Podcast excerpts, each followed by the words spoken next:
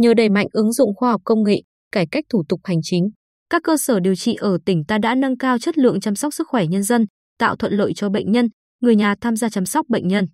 Từ tháng 4 năm 2022, Bệnh viện Đa khoa tỉnh đã tổ chức đón tiếp bệnh nhân đến khám chữa bệnh bảo hiểm y tế thông qua căn cước công dân có gắn chip. Nhờ căn cước đã tích hợp thông tin cơ bản nên chỉ cần qua đầu đọc chuyên dụng bệnh viện đã có thể nhận diện, dễ dàng nhập chính xác các dữ liệu liên quan đến bệnh nhân. Tương tự bệnh viện Đa khoa tỉnh, các cơ sở y tế khác trong tỉnh cũng bắt đầu sử dụng căn cước công dân có gắn chip. Xác định luôn lắng nghe ý kiến người dân, Trung tâm Y tế thành phố Quy Nhơn tăng số lượng nhân viên hướng dẫn bệnh nhân, chủ động nắm bắt thắc mắc của người dân. Cùng với đó, những nhân viên này còn bắt đầu ngày làm việc sớm hơn quy định 30 phút nhằm giúp người dân tiếp cận, khám bệnh ngay từ đầu giờ, giảm thời gian chờ đợi. Ông Trần Kỳ Hậu, Giám đốc Trung tâm Y tế thành phố Quy Nhơn, cho biết, ngoài công tác tiếp đón truyền thống như thẻ bảo hiểm y tế và giấy tờ tùy thân có ảnh, Trung tâm Y tế thành phố Quy Nhơn cũng đã thực hiện tiếp đón qua ứng dụng VSSID. Gần đây là tiếp đón bệnh nhân sử dụng căn cước công dân có gắn chip. Sau khi Trung tâm Y tế thị xã An Nhơn tiên phong triển khai thanh toán viện phí không dùng tiền mặt năm 2019, gần đây, lần lượt các cơ sở y tế trong tỉnh cũng bắt đầu triển khai hoạt động này.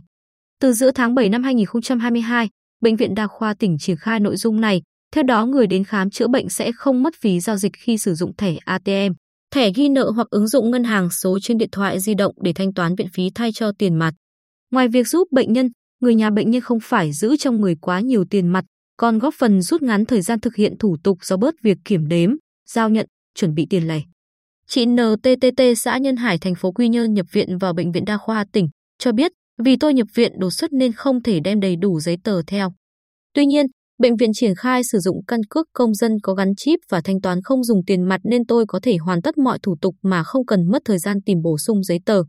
Đến nay 98% dân số tỉnh ta đã có hồ sơ sức khỏe điện tử, nhiều cơ sở y tế của tỉnh cũng đã triển khai bệnh án điện tử. Đồng thời, tại các cơ sở y tế, phần mềm quản lý y tế cơ sở tại trạm y tế, phần mềm quản lý bệnh viện tại trung tâm y tế, phần mềm quản lý hồ sơ sức khỏe đều sử dụng của một nhà cung cấp dịch vụ nên việc liên thông trở lên dễ dàng. Hiện tại, tại các cơ sở y tế, bệnh nhân đến khám bệnh, nhân viên y tế có thể nhìn thấy được tiền sử bệnh tật, thuốc dùng. Từ đó hiểu hơn về tình trạng bệnh của bệnh nhân để có cách điều trị phù hợp. Bên cạnh đó, nhờ đồng bộ được phần mềm nên việc liên thông phần mềm khám chữa bệnh ở tuyến xã và tuyến huyện, tuyến huyện và tuyến huyện, tuyến huyện và tuyến tỉnh dễ dàng. Ngoài kết nối dữ liệu khám chữa bệnh, còn có thể kết nối dữ liệu bảo hiểm y tế. Nhờ đó, ngành y tế Bình Định là một trong những đơn vị đi đầu trong việc triển khai hóa đơn điện tử.